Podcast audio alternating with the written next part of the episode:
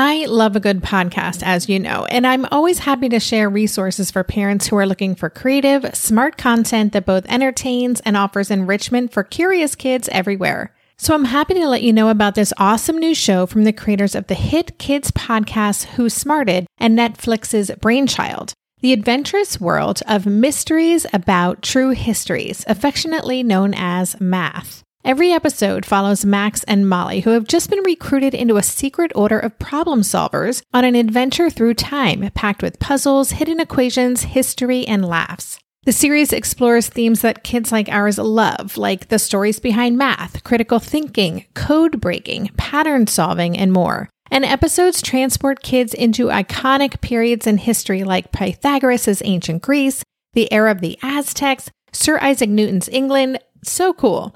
New episodes drop every Thursday and are about 15 minutes long, a perfect length for those car rides, for meal times, for break times, and bedtimes. What I love about this show is that it's kind of like listening to a book on tape. The story is captivating and includes lots of problems listeners can try to solve. The voice actors are fantastic, and the math concepts are seamlessly weaved into the narrative. It's exactly the kind of show Ash would have loved a few years ago, especially during our homeschool years, because finding that perfect blend of entertaining and educating, it isn't always easy. So tune in to mysteries about true histories with your kids. You can follow and listen on Apple Podcasts or wherever you get your pods.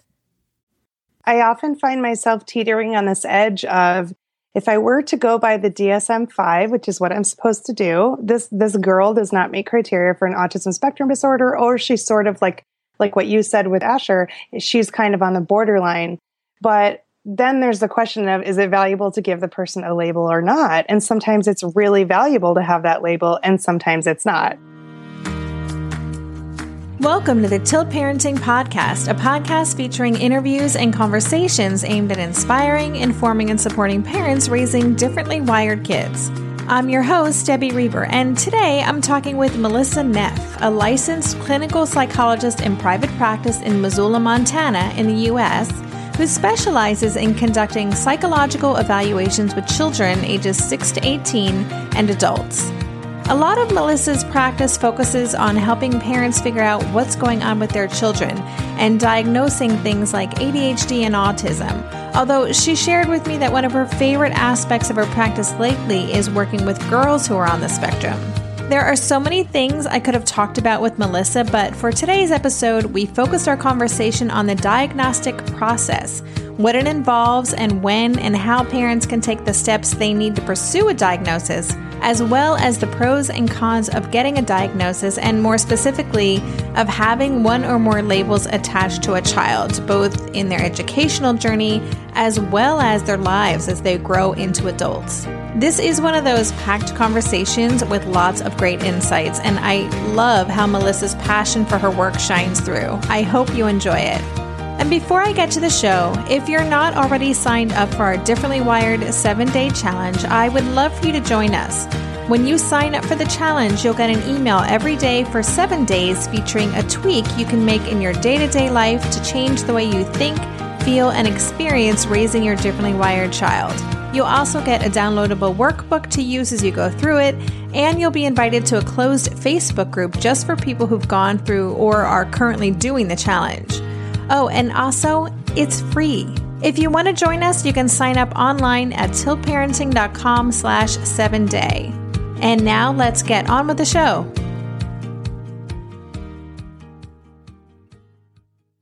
Hey, Melissa, welcome to the show. Thank you. I'm so excited to be here. Well, we have a lot to talk about. We were just prepping for this. We're like, oh my gosh, this could be a mini series, but we'll see what we can get through today.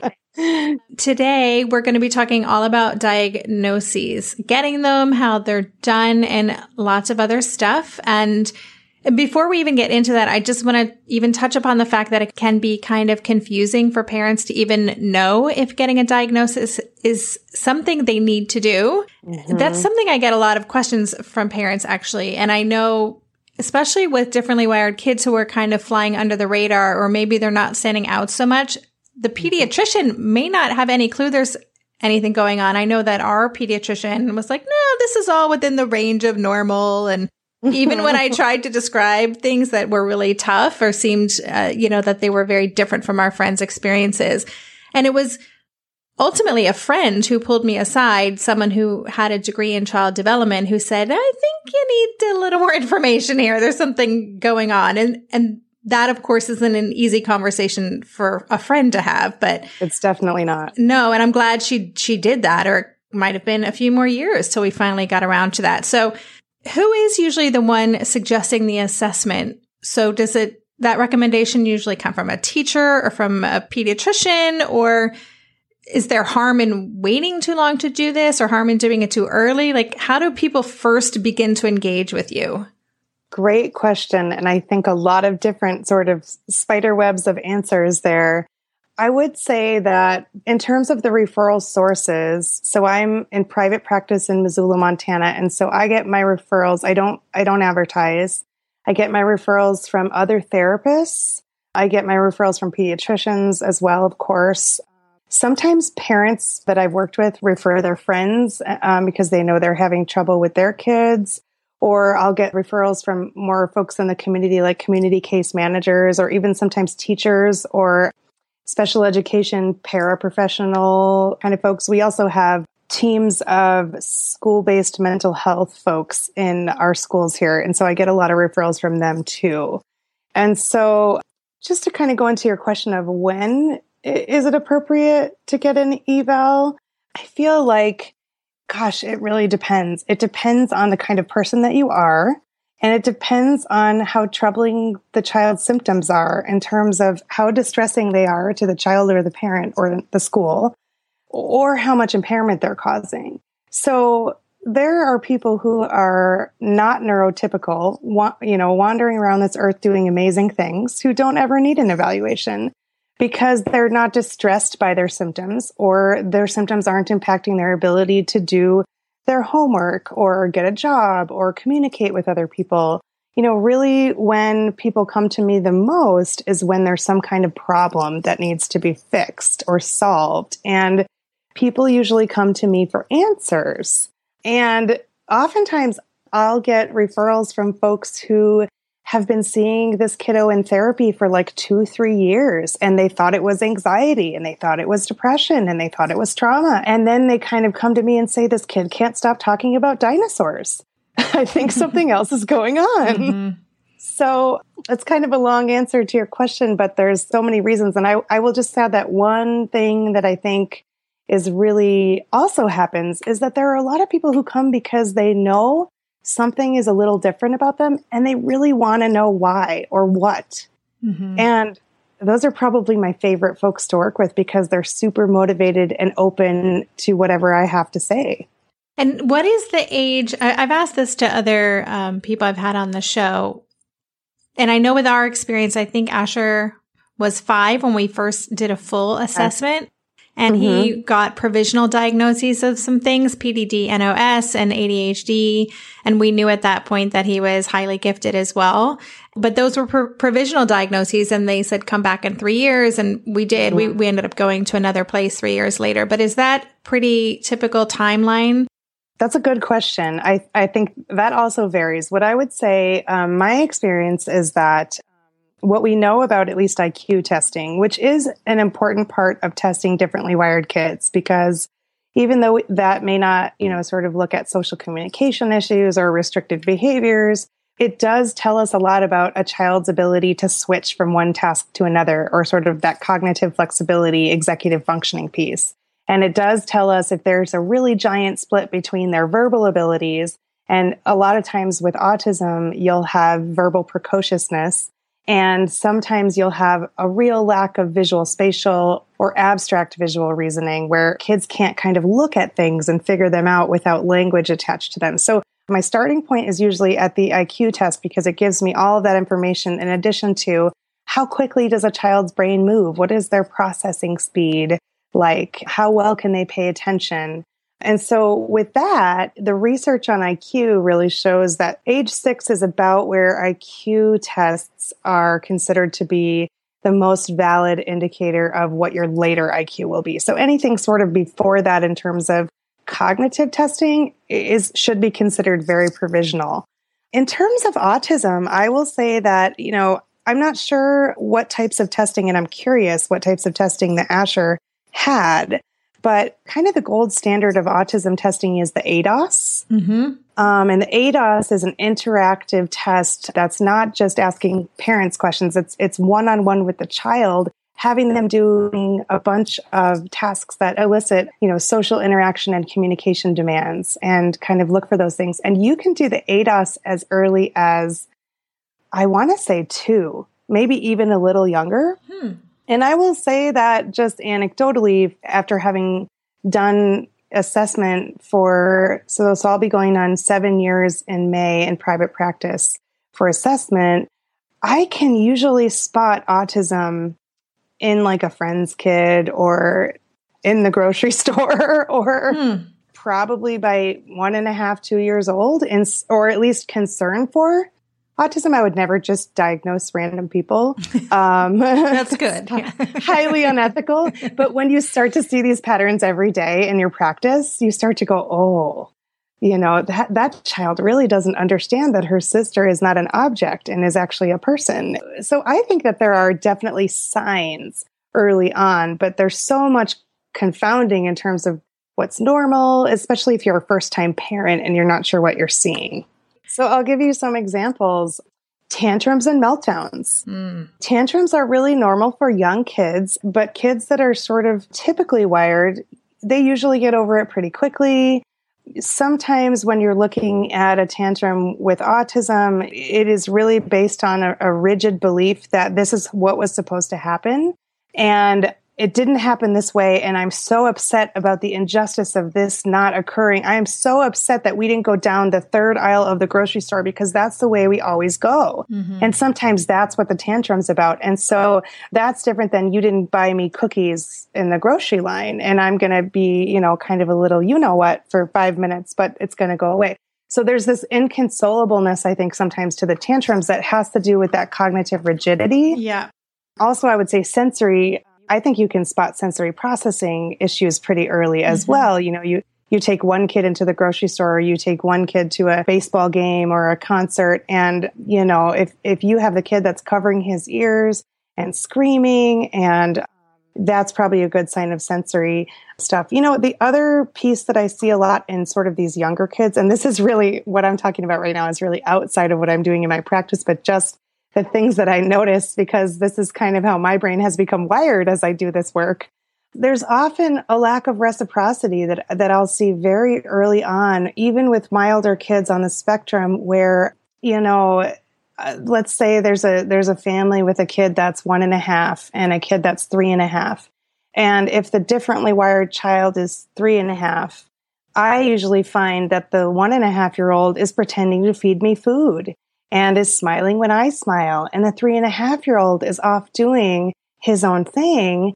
And when the interaction occurs, it's really based on that kid's terms. We're going to play this, we're going to do this. And they're not super interested in my facial expressions, what I want to do. Of course, kids want to do what they want to do. But even in a one and a half year old, there is this incredible reciprocity in neurotypical kids that you don't always see. Hmm it's really fascinating. Yeah, I can tell that you love what you do. I do love what I do. Yeah, that's awesome. Okay, I have so many questions for you. Let's see. I'm curious to know, and again, I I tend to always go back to my own personal experience, but sure. In terms of the testing that Asher had, I know that the second time we had him assessed, it was the ADOS uh, assessment. The first time I don't recall, but it was at a clinic associated with the University of Washington, and it was supposed to be for well, I think just everything. And I re- mm-hmm. do remember filling out a lot of forms and questionnaires and that kind of thing. And they spent time with, with him as well.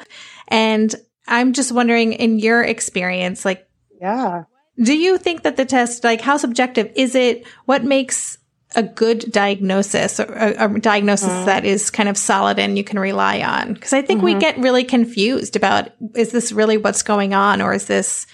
Yeah. Yeah. I to- I totally agree. I think this is an incredibly important question. I, I would say as a psychologist, you know, we go by um, American Psychological Association ethics guidelines and the standards for testing are that you really want to have testing that is informed by multiple people in multiple settings with multiple methods and always based on direct contact with the child. So I know that pediatricians will sometimes, you know, they'll spend 10 minutes with the kid giving shots or whatever, and they'll give the parent an ADHD questionnaire, and the parent might circle all the highest numbers because their kid's driving them nuts. And that's not right. psychological testing, right? Um, that's a screening.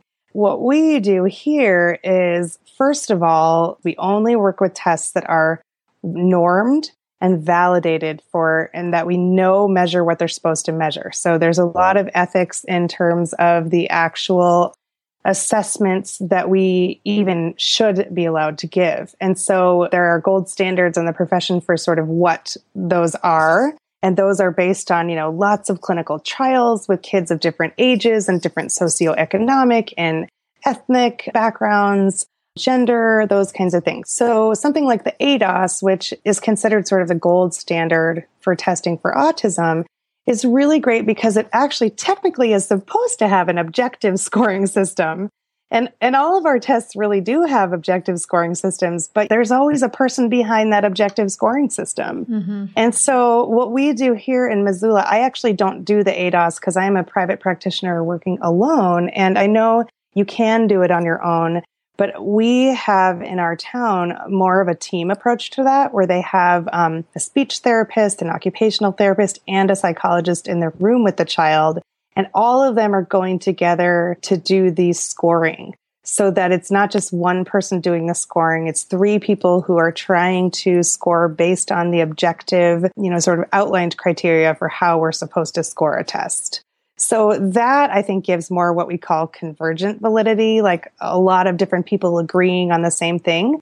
But you are never supposed to base a diagnosis on just one test. So I would say so much of what's important of the testing process is not only these validated tests, but getting information from the parent or guardian, information from the teacher. Observation is really important. Sometimes I will go and I will observe these kiddos at school in class in kind of a structured setting, and then I'll mm-hmm. observe them at recess. Is anybody playing with them? Are they playing alone? Are they engaged in a repetitive behavior on the swing and they won't get off? So there's so much information, I think, in observing the child outside of some of these objective tests as well you know, the key to a lot of things and to look for data that goes together. And if you have data that's all over the place, like the teacher says, oh my gosh, this, this kid's just defiant. And I test the kid and he's got really severe dyslexia. Mm-hmm. So I think it's easy for sort of these kids to miscue or sort of look one way when actually there's a whole lot going on. So I think in order to really have a solid assessment, you've got to have all of these pieces in place. That makes total sense. Okay, very interesting. We'll be right back after this quick break. So, in our house these days, Darren and I have been working together to uplevel our nutrition and healthy lifestyle habits. Maybe it's our age, our changing bodies, my shifting hormones. Whatever the reason, I'm here for it. And that's why I'm loving Green Chef, a meal company that makes eating well easy with plans to fit every lifestyle. Green Chef offers gut friendly recipes each week and is committed to providing a holistic approach to nutrition by offering meals that contribute to the overall well being of your entire body. Darren and I are particularly big fans of their nutrient dense, science backed gut and brain health recipes, developed in partnership with registered dietitians that improve digestion, reduce bloat, and also boost energy and immunity. This week's favorites turkey, black bean, and sweet potato chili, and the Baja chicken bowls with mango salsa. I mean, don't those sound delicious? But if that's not your thing, you can choose from a variety of customized meals to suit your lifestyles with preferences like keto, vegan, vegetarian, fast and fit, Mediterranean, gluten free, and protein packed. Whatever you choose, you'll get farm fresh ingredients, organic whole fruits and veggies, and premium proteins, along with chef crafted, nutritionist approved recipes delivered straight to your door. Go to greenchef.com slash 60tilt and use code 60tilt to get 60% off plus 20% off your next two months. That's 60% off plus 20% off your next two months when you use the code 60tilt at greenchef.com slash 60tilt. Green Chef, the number one meal kit for eating well. This year, I've been working on becoming more attuned to my body, and so I'm starting to really recognize how periodic spikes in anxiety or disruptions to my routines can seriously throw my whole system off. And as I've been traveling a ton this past month, which is both disruptive and somewhat stressful, I'm especially glad that I have the extra support of Synbiotic Plus, a three in one supplement from Ritual with clinically studied prebiotics, probiotics, and a postbiotic to support a balanced gut microbiome. Synbiotic Plus provides fuel to the cells that make up the gut lining to support a healthy gut barrier. And it comes in this very cool minty delayed release capsule, which was specifically designed to help survive the harsh conditions of the upper GI tract for delivery to the colon. The bonus is that the capsules don't need to be refrigerated, so I can easily bring them with me in my carry on.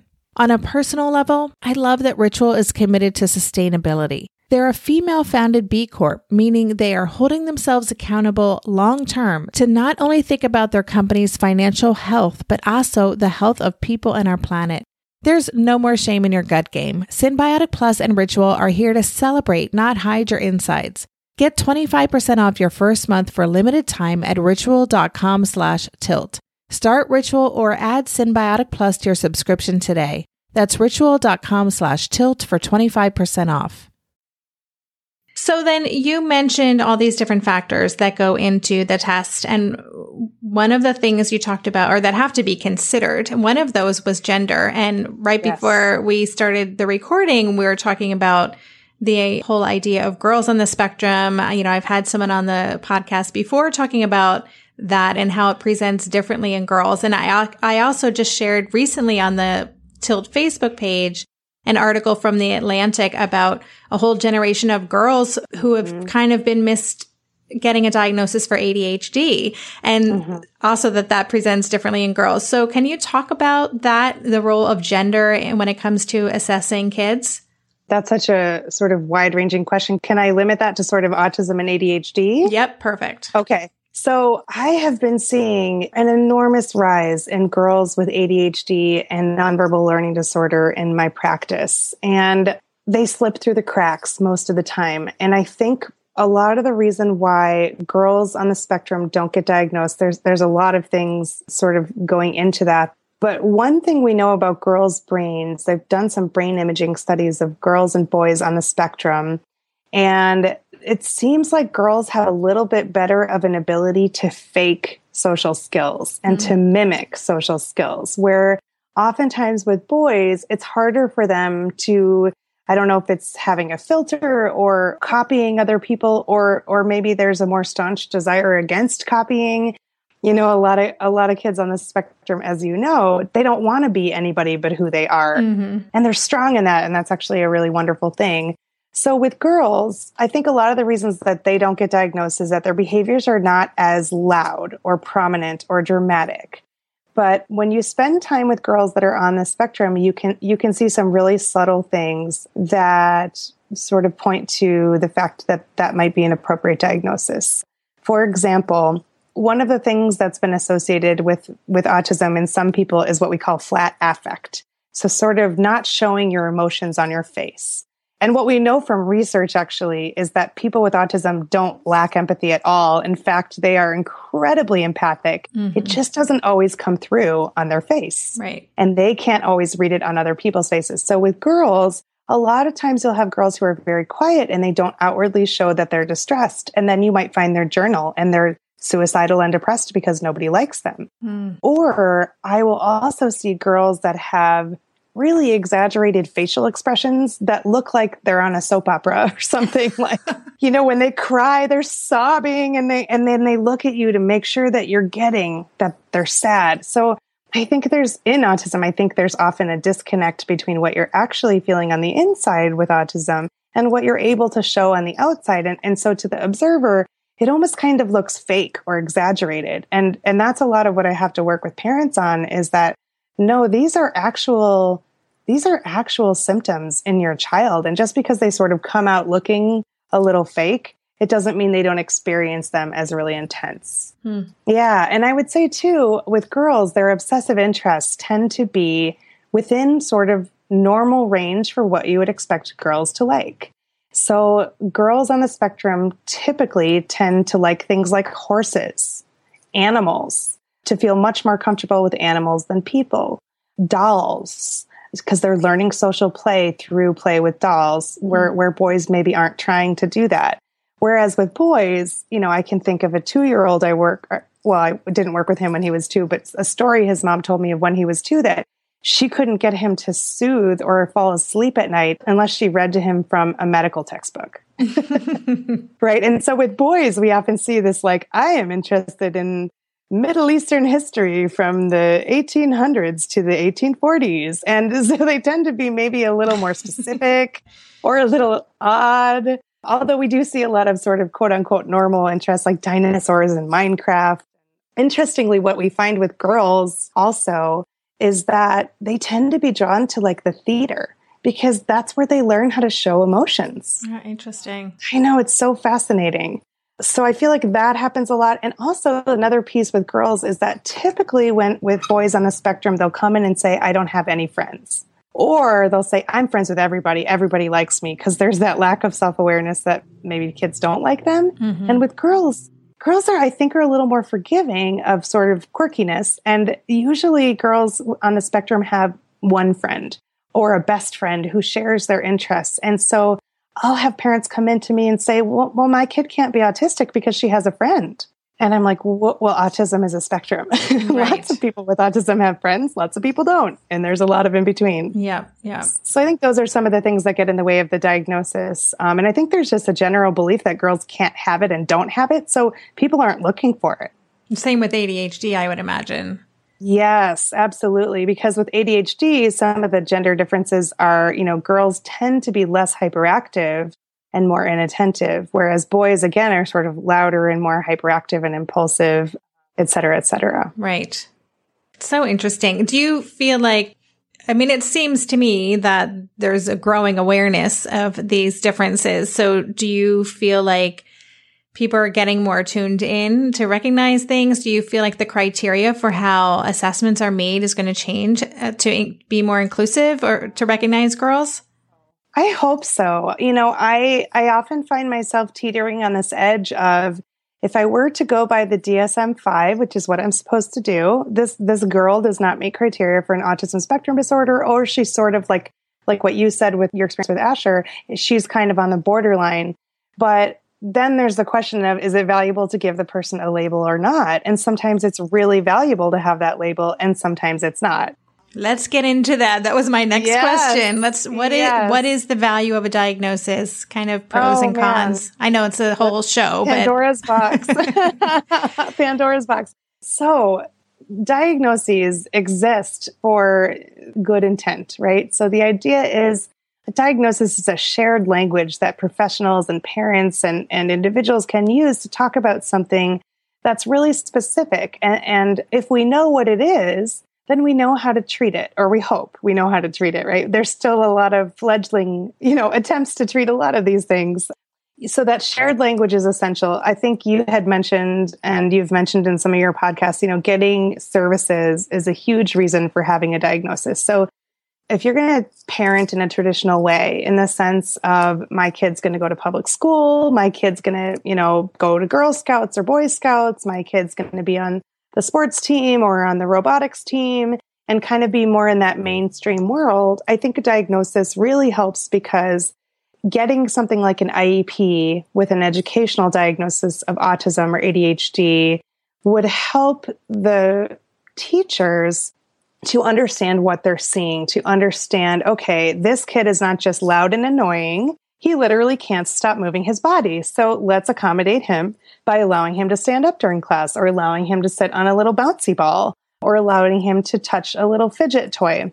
A lot of times, teachers who I think are so undervalued and underpaid and have the hardest job, almost mm-hmm. the hardest job there is, second to parenting, they don't know what they're seeing and it's easy for them to conclude uh, especially if they're burned out that this kid is just trying to push their buttons. And a lot of the times differently wired kids just don't learn in the same ways. So if you're trying to get an iep you want to have you have to have an autism diagnosis mm-hmm. or an adhd diagnosis. If you want to know what kind of treatment to do let's say you're doing talk therapy with somebody who's on the spectrum And that might be great for them because they can come in and talk about dinosaurs for 45 minutes, but they may actually really be needing, needing to learn social skills. So identifying what it is can help you figure out what to do about it. I also would say specific to children and adults on the spectrum, because I am also getting an influx in my practice of adults because as Asperger's becomes more prominent in the media and TV shows, on the news, people are starting to go, oh my gosh, mm-hmm. I'm 56 years old and this is me. Mm-hmm. Sometimes I think, especially with people on the spectrum, there is this desire for knowledge, this desire to categorize things. And there is this real relief in knowing I'm not just wacky and quirky, I am this. And I belong to this group. And my whole life, I never belonged to a group. And so now I get to call myself an Aspie. And and and and I love that term because it's so positive, it's so affirming and people love to call themselves that. And so my sense, especially with people on the spectrum, especially as they get older, there's this relief of, oh my gosh, that's what it is. That's why I've never known how to laugh at, at a joke that I don't find funny. That's why I don't understand what these kids are talking about when they're making metaphors or being sarcastic. And I think there's so I think there's a relief sometimes in the diagnosis. Absolutely. I mean, I know that was the case with Asher when we told him. It was kind of like, okay, it makes sense now, mm-hmm. you know. uh-huh. And he was probably like, duh, I know that. I knew I had superpowers. Exactly. I like to say that people with autism are saving the planet because I really take that perspective. I don't have you read Neurotribes?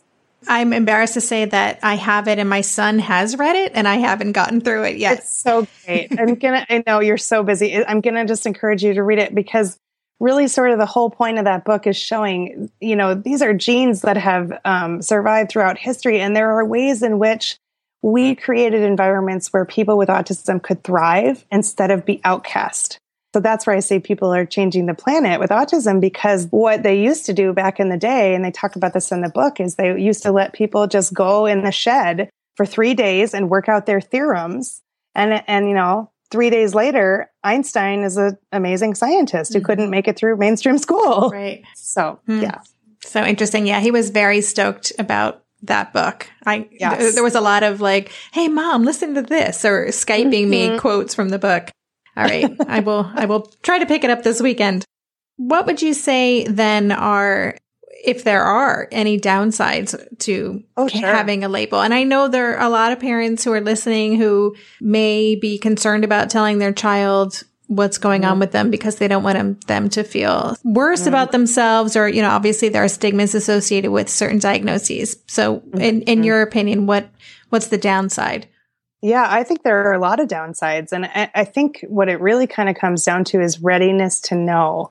Because I have had a few people not come back for results. And that's very, very rare. But I, I recently had a mom come in who was just wonderful with a really precocious child that I pretty much thought might be on the spectrum, but wasn't sure. And she refused to have me even give her some forms to even look at it because she couldn't sort of manage the idea that that could be a reality. And that's fair. People are where they are and they don't always want to know. Mm-hmm. So I think the drawback is that if an outside party is pushing the need for a diagnosis, but the family doesn't want it or the child you know doesn't want to know or isn't interested in changing i think that that can be potentially shaming for people mm-hmm. or of course people have a lot of stigma around that you know i also think labels can sometimes become excuses for people I see this probably especially with kids with ADHD is they'll go around and say, "Oh, that's just my ADHD. I can't clean my room." And I'm like, "Well, you can. You're going to need a certain kind of help and a certain kind of parenting to clean your room, but don't don't tell me just because you have ADHD that you can't mm-hmm. do these things." So I think sometimes people use it as an excuse. Mm. I think also if you're going to be a non-traditional parent from the start. You know, I think about my brother. He's got a one and a half year old who is an absolute delight, and she's she appears to be neurotypical. Um, but who knows? And they have sort of a Waldorf set up in their house where she learns as she learns. She taught herself how to potty train. She's one of those kids, mm-hmm. and they're going to do Waldorf schooling. And and if she were to have an issue, they wouldn't which is ironic because this is a family member of mine, but they wouldn't seek help. That's just not the way they do things. And that's totally fine. because they live in a community where diversity and neurodiversity don't need to be labeled. They're just accepted, um, which is really wonderful. Where do they live? yeah, I know. You're like, where can we go? Ashland, Oregon? Oh, yes. I have been there for the Shakespeare Festival. It's a great community. Yeah, I could totally see that. I would say Missoula, where I live, is a lot like that, but it's it's just not quite as accepting in the same ways. And, and Ashland is a smaller town, but so I would say if you're going to go the non-traditional route, if you're going to homeschool, if you're going to do Waldorf, there may not be a need to diagnose. Mm-hmm. We'll be right back after this quick break. Hey there, it's Debbie. I love making this show and sharing conversations about how to support our awesome neurodivergent kids. I've seen how even one little insight from an interview can spark a big shift in daily life. But I know that raising complex kids can be messy and lonely. And just when we think we figured it out, something comes up that boots us right back to feeling overwhelmed and stuck. That's why I've poured everything into creating a way for parents like us navigating complex parenting journeys to join together and chart a path that feels positive, hopeful, and doable. It's the brand new Differently Wired Club experience. In the club, you'll get personal support from me and other seasoned parent coaches, six live calls every month where you can connect and get your personal questions answered, the opportunity to learn directly from authors and experts like I have on this show, monthly themes for getting specific and tactical, an exclusive private podcast feed, and the best, most generous community of parents. Seriously, these folks show up for themselves and each other, and that right there is really everything because it's a daily reminder that we're not alone. Our kids aren't broken, and we have totally got this. The recently rebooted Differently Wired Club is on a brand new platform with its very own iOS and Android app. It is such a great space. However, you learn, whatever your style, no matter the ages, genders, and neurodivergent profile of your children, the Differently Wired Club can help you cultivate the positive shifts you're hoping for. Join us today by going to tiltparenting.com slash club. That's tiltparenting.com slash club. I hope to see you on the inside. When it comes to raising kids, there's so much to consider. Things like what do we feed them? When do we feed them? How do they sleep? What does it look like to raise kind kids? How does their nervous system work? How do I keep myself calm? What are my triggers? There's so much that comes into play, and we are distilling all of that information for you at Voices of Your Village podcast, where we bring experts in the field of early childhood and education and psychology and across the board so that you don't have to comb the internet for information you get to show up and hang out and have shame free, judgment free conversations and insights into what it looks like to raise kind, empathetic, emotionally intelligent humans. I'm Alyssa Blask Campbell. I have a master's degree in early childhood education. I'm a mom of two, and I am walking this journey right alongside you doing this work. Come hang out with me at Voices of Your Village, and we can dive into real conversations with actionable tips. I think what happens as people get older, especially on the spectrum, is that they have always felt different and they and it helps them to know why. So there's that benefit. But then I would say there's a lot of kids on the spectrum who go, "Oh, my IQ is 126." And then they go to school and tell everybody, "I have Asperger's and my IQ is 126. and that's a downside too. because, right. right. And so I actually don't usually give kids any numbers. Mm-hmm. And it's always the Aspies that want their numbers because mm-hmm. they're always really high. But oftentimes there's something that's not quite clicking as much. And so, and they, they don't really want to hear that part of it. So I, am very gentle in the feedback that I give kids, mm-hmm. especially mm-hmm. depending on their age.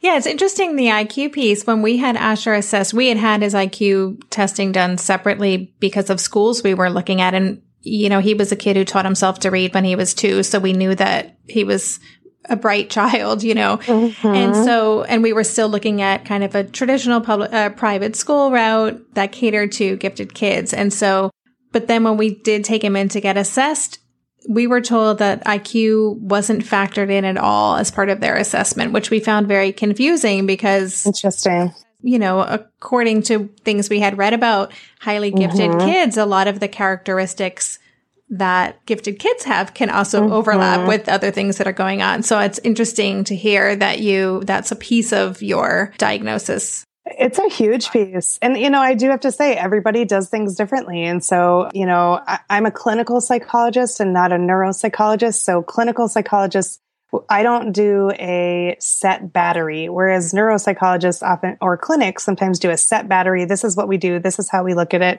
I really look at the whole person and say, what does this person need? What do, and then as I'm going, I start to pull more forms out and say, I'm sorry, mom and dad. I, I have to make you fill out some more forms because now I'm wondering about this. And they're kind of rolling their eyes at me. But I think that thoroughness is important. I think it's hard to say that an IQ test isn't helpful because for me, even in a the observation part of an IQ test. How does a child do with shifting task demands? How does a child do mm-hmm. when you ask them to pay attention in certain ways? How does a child do with non preferred tasks?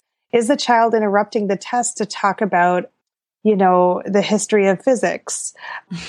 all of those things are really yeah it's information it's all information yeah. um and and the giftedness i mean if i just went and it, but then conversely if i just went on iq i might miss something so i had a kid once was telling me, you know, about the space time continuum very articulately. And he was probably six. and it's awesome. I know he was an, he is an incredible little guy and he has an amazing, amazing set of parents. And so I know he's going to be okay. But we came out to take a lunch break and he looked at me and he said, Hey, you know that stuff that they have with the noodles and the cheese? And I said, Oh, macaroni and cheese. And he said, Yeah, I want that for lunch. Can you make me some? And I said, well, buddy, you know, I don't have mac and cheese at my office. I'm not a restaurant. You know, I have, I have snacks here, but, and then there was a huge fit for 45 oh, no. minutes about me not having mac and cheese and the poor mom. I'm so sorry. And I'm like, you don't need to apologize. This is information. Yeah, totally. so I guess I guess my point, um, you know, is that yeah, you can't just go on one thing, but so much of what we do, we do find within those little those moments that aren't even actually part of the standardized tests, and they're so telling. Right. So so I think those parts are just as interesting as the others. I have a question about, and I don't, I don't, don't actually know maybe what my question is, but I want to hear your thoughts on this, and then I will, yep. we'll wrap up. Okay. I know that when we were looking to get Asher assessed, you know, we were living in Seattle, which is a very progressive city and there's a lot going on, a lot of alternative education paths. We still had months yes. and months of waiting lists and people yep. uh, there there was so there were so few places that were available. The waiting lists were yep. long.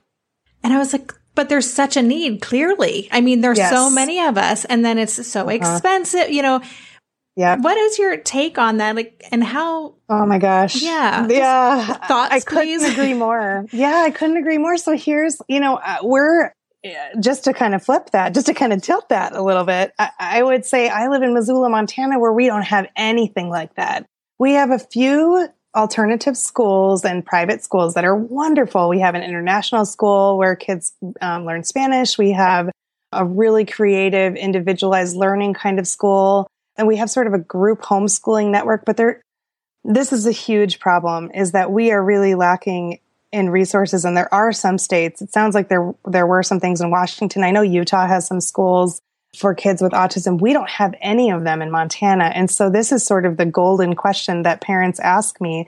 How do I teach my kid? And not everybody is willing to or able to do the homeschooling thing you know, teach to their interests. But I couldn't agree with you more that there's such a huge need. And if that was sort of my realm in life, I would, I wish that I would have time and resources to build schools for kids with autism because and I, I actually believe that really this is going to fall on the public schools where they're going to really need to consider having like sensory friendly buildings and and those kinds of things mm-hmm. because you know, if the statistics are true and one and two people are going to be on the spectrum by 2050, really? We have got yes. That's the that's the latest statistic. Wow. Wow. Yes. Yes, that's every other person. That's so, incredible. If we are going to still try to fit the square peg in the round hole, it, it, which already doesn't work. No. So, yes, we need private schools, but I think it's going to have to fall on the public schools to create autism friendly at least classrooms if not buildings um, and then and then you're going to have people sort of who are going to argue that inclusion is more important And in some ways, inclusion is very important. But ideally, and I think you've probably, I would, I would think you would agree with this, is just that the best way for these kids to learn is to learn based on their interests and their passions. Mm-hmm. And that's, that's how they'll learn science and math and reading and writing is through the things that make them passionate and the things that will help them change the world. And that's not, it's not set up that way in the public school system. No. So it's the million dollar question. And I think that's the next realm of what really needs to change. Well, I like your idea. I think you should get started on planning that school and just let yeah. me know when you have it up and running. And uh... cool. And you're going to move move back to the states. Sure. Well, or maybe I, I, might need to move there with everything that's happening in this country. that is a whole other episode too. A whole other question. just one last question too about the assessment process itself. What is in in your experience? You have a long waiting list for people to do this, mm-hmm. or any advice for parents who want to navigate this process who are like, okay, we need an assessment. Now what? How, how yeah, can they go about tough. doing that? It's really tough. There's, I don't know that there are any sort of forums that say in your state, here's where you should go. So it's sort of a word of mouth kind of thing of where you live and sort of who does what. And like I said, I get most of my referrals just from folks in the community since I've been working and living in this community since 1999 in the mental health field. But, you know, it's tough because it's frustrating for parents because they've been waiting for six years to know what's going on with their kid. And now they have to wait three to six more months to get in just to see me. And then they have to wait three weeks for a report. And then they may not want to hear what I have to say. so it can be very frustrating. And sometimes, you know, um, depending on the insurance, some insurances, most insurances are really pretty good about covering psych testing. But I have to tell you that there, there was one um, insurance company that just told me they don't cover any autism codes, which wow. I said, who can I call? Who can I call? because yeah. I need to talk to someone and talk to you about the statistics and the fact that this is a very real thing that's not going away.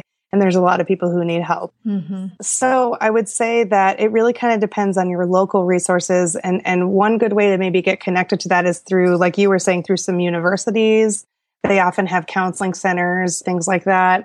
We have um, a place called the Child Development Center here in Missoula um, other mental health centers often do those kinds of testing. So that's usually where, and sometimes the school will do the testing mm-hmm. if you request it directly. Yeah, I don't think our insurance covered our testing at the time, but maybe things have mm. changed. And well, I accept mostly insurance. I would say that the the great bulk of my practice is insurance, and Medicaid covers it. Private insurances. I think the only in, uh, insurance that I've had trouble with is TRICARE, United Healthcare, which is government insurance for government employees or veterans. Wow. It's really sad. And also, I would say nobody's covering the autism code for adults, which is a whole other conversation because it's always been considered kind of a childhood disorder, but this is not something differently wired doesn't go away. Right. yeah. Yep. Yep. So interesting. Wow. Yes. Okay. We have, this has been fascinating for me. I've really enjoyed it. I really do have the best job. I just get to talk to Ew. interesting people and get all my questions answered. And luckily it benefits all my listeners. So just thank you. Thank you so much for taking the time and sharing all this with us. And I would absolutely love to have you back on the show to to talk more. I have a feeling this is going to be a very listened to episode, and um, and we'll see what kind of feedback we get. But thank you again for for coming on the show today. Thanks again so much for having me, and thank you for doing this. When I found your website, I got so excited to know that there are people like you out there really trying to make a difference and it is making a difference so just know that yay thank you yay You've been listening to the Tilt Parenting Podcast. For the show notes for this episode, including links to the resources Melissa and I talked about, visit the show notes page at tiltparenting.com slash session 60. If you like what we're doing through this podcast and you'd like to support us, we would welcome your help. There are two easy ways to support us. One is to become one of our funders through our Patreon campaign, which allows listeners to make a small contribution towards the production of our episodes. You can find out more at patreon.com slash tiltparenting. The other is to leave an honest review or rating for the podcast on iTunes. It only takes a minute and it really helps us get more visibility in the crowded podcast space. Thank you so much for considering helping us. And as always, thanks again for listening. For more information on Tilt Parenting, visit www.tiltparenting.com.